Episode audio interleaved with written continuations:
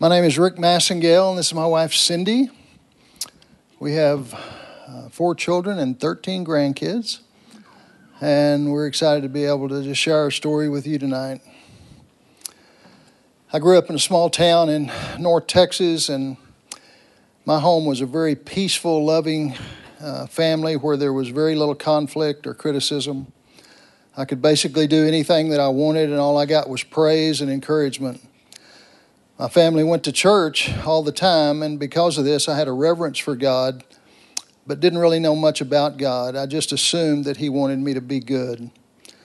My early life was totally consumed with sports. My brother was 10 years older than me, and by the time I was in junior high school, he was playing on the golf team at TCU, and by the time I got to high school, he was playing on the PGA Tour.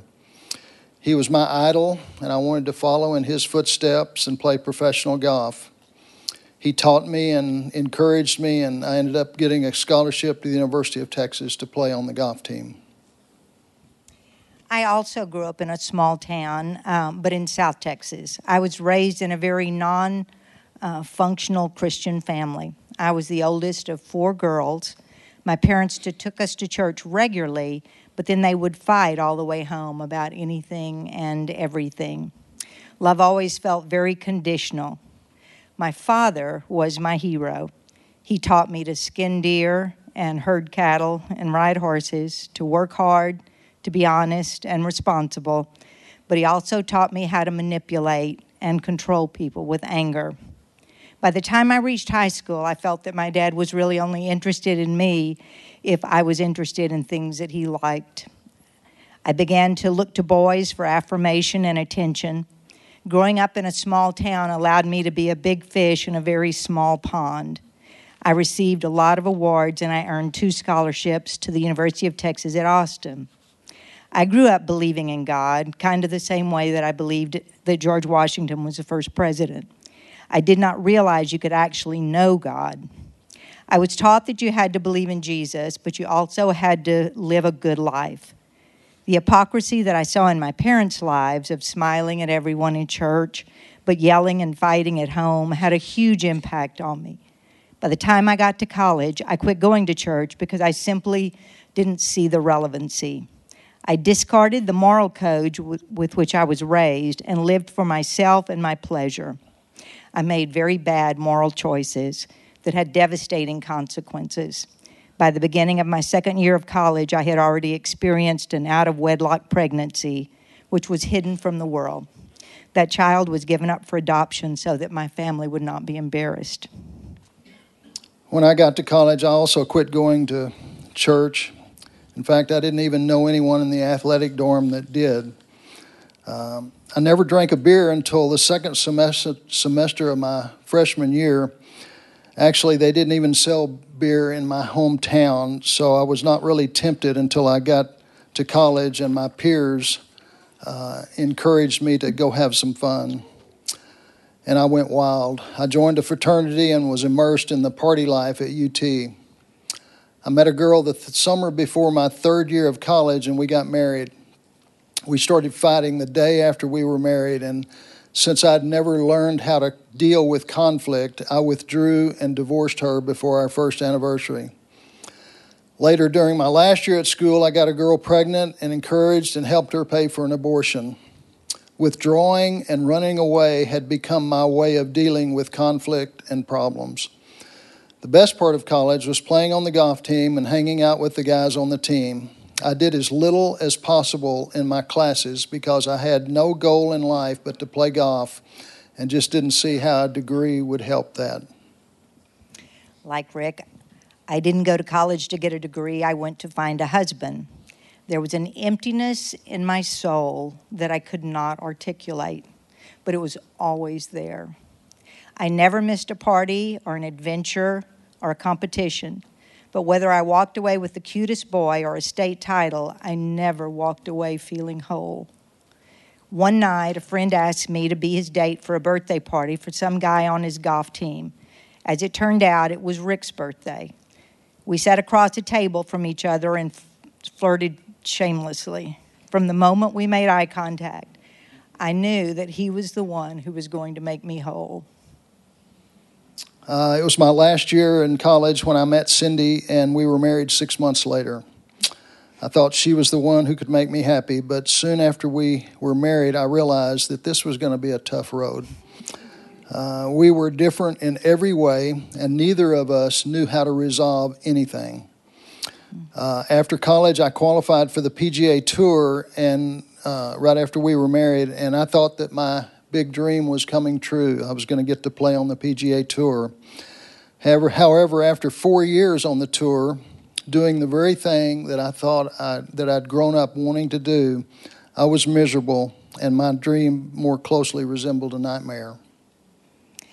We married quickly for all the wrong reasons. He was handsome and popular, and he was headed for a life on the PGA Tour.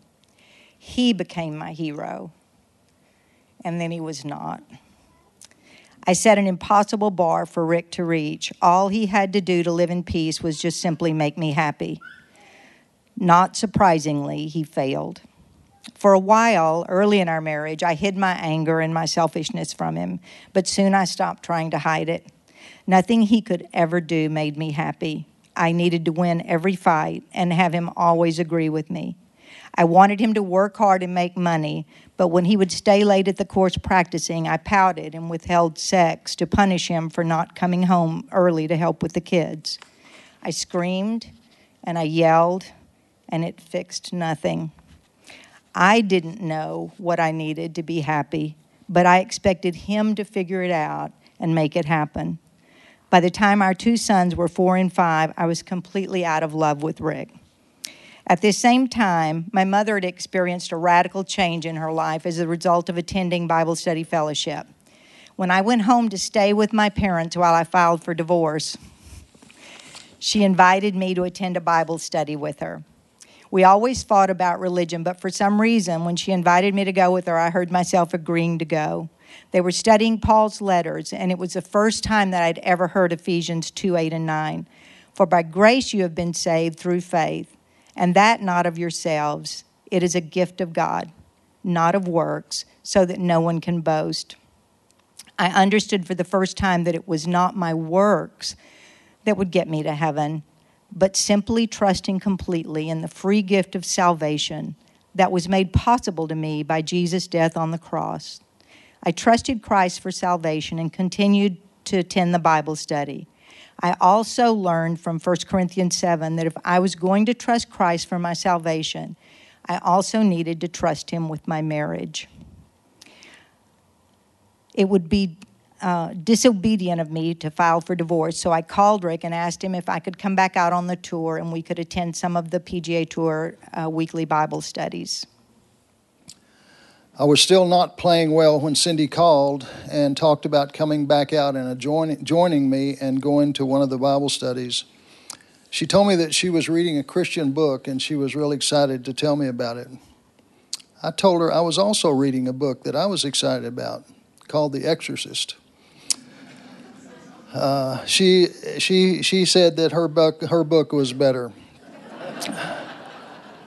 We went to the tour Bible study that week. I went thinking that I was a Christian because I'd grown up in a church and believed in Jesus. However, I soon realized that my belief in Jesus was merely intellectual and that in order to really have a relationship with God, I had to believe and trust that Jesus' death on the cross was sufficient to pay the penalty for my sin. That week, I confessed my sin and need for a Savior and put my trust in Christ and God started the process of changing our lives. Up until this point, I'd never really been a reader, but after trusting Christ, I suddenly had a real desire to find out more about this relationship with Christ. And I started consuming the Bible and couldn't get enough of it.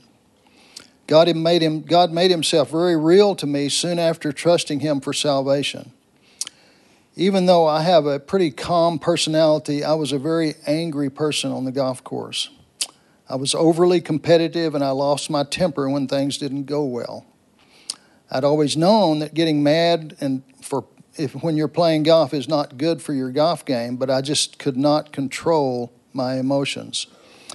I just didn't have the power to do that. After trusting Christ, God gave me the power to experience self control for the first time. Gradually, golf just became golf, and my identity stopped deter- determining my life. As I read the scripture, I understood that God had given me a new heart, which was evidenced by the new love that I had for Cindy. But I also realized that I was helpless to make my wife happy on my own. I learned through a mentor that our marriage would improve only to the degree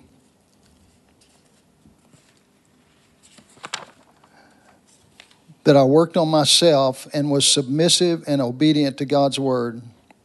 However, I still had choices to make in my life. I had the choice every day to either trust God and live for Him or trust in myself and try to control my own life.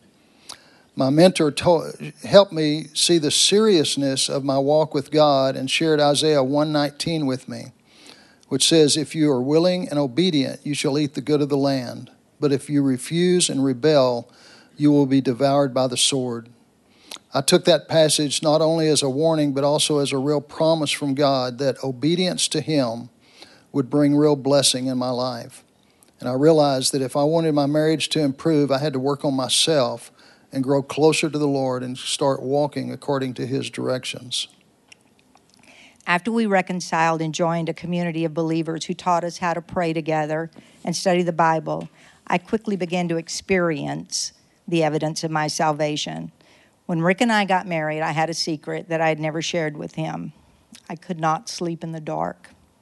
After we married, we slept every night with the overhead light on all night long. Something about the dark made me think about dying, and I was terrified to think about dying because I didn't know what would happen to me after I died. After I understood that my eternity was secure and that I was going to heaven when I died, my fear disappeared and we were able to turn off the light. the biggest change I experienced in our marriage was a result of me understanding 1 Corinthians 13 11. When I was a child, I spoke and I thought and I reasoned as a child. But when I grew up, I put away childish things.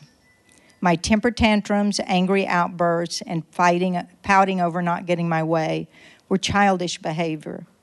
And I became convicted that I had grown up but continued to live as a child.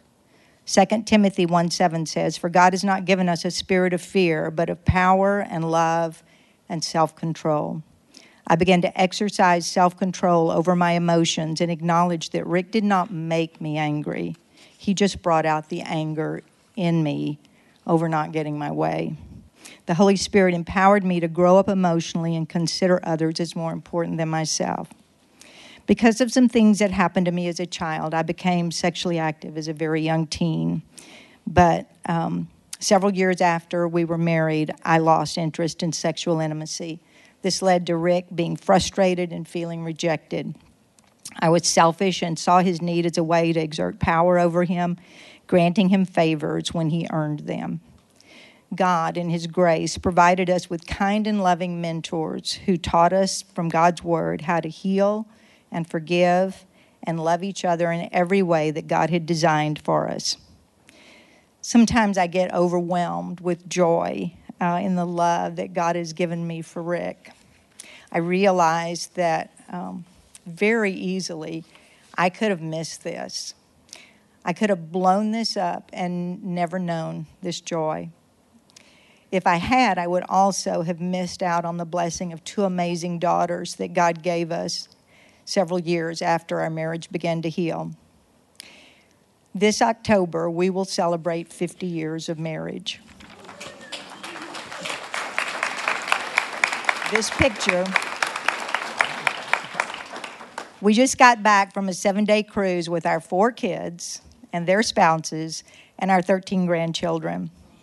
Um, some people would say that you cannot prove God, but I can some people um, would say that who, who don't know that seven people, 23 people can be together seven days and come back friends. Um, only a good God could save my father. Soon after our marriage began to change and radically change him from an angry, abusive man into a godly influence on my children and a loving husband to his wife. Only a good God could develop my hopeless marriage into the amazing relationship that I could never even imagined and then give us an opportunity to share our struggles and God's victories with others who are walking the same path that we have. There were a lot of other areas in my life that I needed to change for our marriage to improve. As Cindy mentioned, her default sin was anger, mine was being passive. I'm an introvert and I just wanted peace. But when Cindy would get angry, I would try to defend myself or ignore her, which made her more angry. I found that there are many scriptures that speak about responding to anger, but a couple of verses that I embraced were Romans 2 4 the goodness of God leads you to repentance. And 1 Peter 3 9, do not return evil for evil or insult for insult, but give a blessing instead. Since I knew that I could not make Cindy happy, I decided to take God at His word and see if His word was true. Every morning I would read scripture and pray that I would respond in a godly way to Cindy. I prayed that God would change my heart and let her see the goodness of God in me. After some time, I realized that she was not initiating as many fights, and we talked about that. she said that she had realized that she was the only one fighting, and it really made her feel ashamed. The goodness of God really does lead to repentance. I also realized that I was to be the spiritual leader of our family. I started taking the initiative and making sure that we prayed together as a couple. I started trying to serve Cindy by helping around the house, helping take care of the kids. However, many times I would get tired of doing all those things, and I would have to replace my emotions with Scripture. And I quote, I would quote Luke nine twenty three to myself: If anyone wishes to come after me, let him deny himself, take up his cross daily, and follow me.